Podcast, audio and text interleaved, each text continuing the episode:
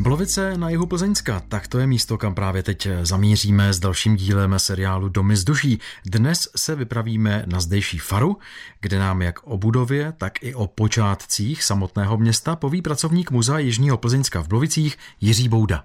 První písemná zmínka o Blovicích pochází z roku 1284. Jednalo se o majetek nepomuckých cisterciáků, kteří zde založili gotický kostel a městečko.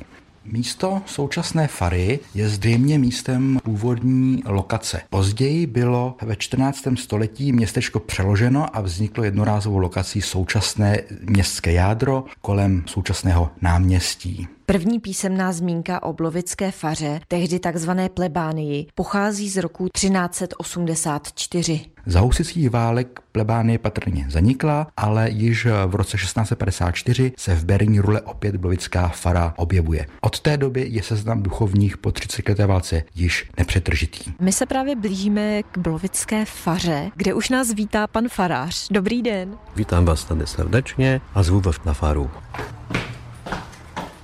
Já se jmenuji Piotr Marek, jsem tady farářem už prakticky 13 let. V Blovicích pocházím z Polska, jsem ten poslední farář, který tady je, první Polák. Byl tady na té faře jeden takých těch farářů obrozenců, zvaných František Jaroslav Vacek Kamenický. Psal básně, byl taky skladatelem, byl dobrým farářem, byl učitelem na zdejší škole, která se taky nacházela tady naproti fary, z druhé strany ulici. Tam byla teďka tam zubarna. František Jaroslav Vacek Kamenický vítal na blovické faře mnoho známých spisovatelů a umělců. Jedním z nich byla vaše Božena Němcová, která se s ním tady stykala, přiježdžela do Blovic. Pravděpodobně tady taky bydlela na faře nějaké pár dní. V mojím pokoji, kde spím teďka já, byl to modrý pokoj, se to říkalo vtedy. Tady taky často byval na faře Jindřich Šimon Bár. Bydlel v Požiči na faře, taky se setkával tady potom s těmi kněžmi něj. Takže Božena Němcová, Jindřich Šimon Bár, to je opravdu dobrá společnost, si myslím. Jak se vám žije v takovéto historické budově s takovou minulostí zajímavou? Já vám řeknu tak, já pocházím z hornické rodiny, aby jsme bydleli v obyčejném takých panelákách. Jsem nikdy neměl styku s takými starými věcmi, ale vždycky jsem, možná říct, že toužil potom, aby mít jaký svůj barak, bydlet v takých místnostech, které připomínají jenom ty dávnější časy, ne ty lepší časy. No i to se mi to splnilo a rád jsem tady.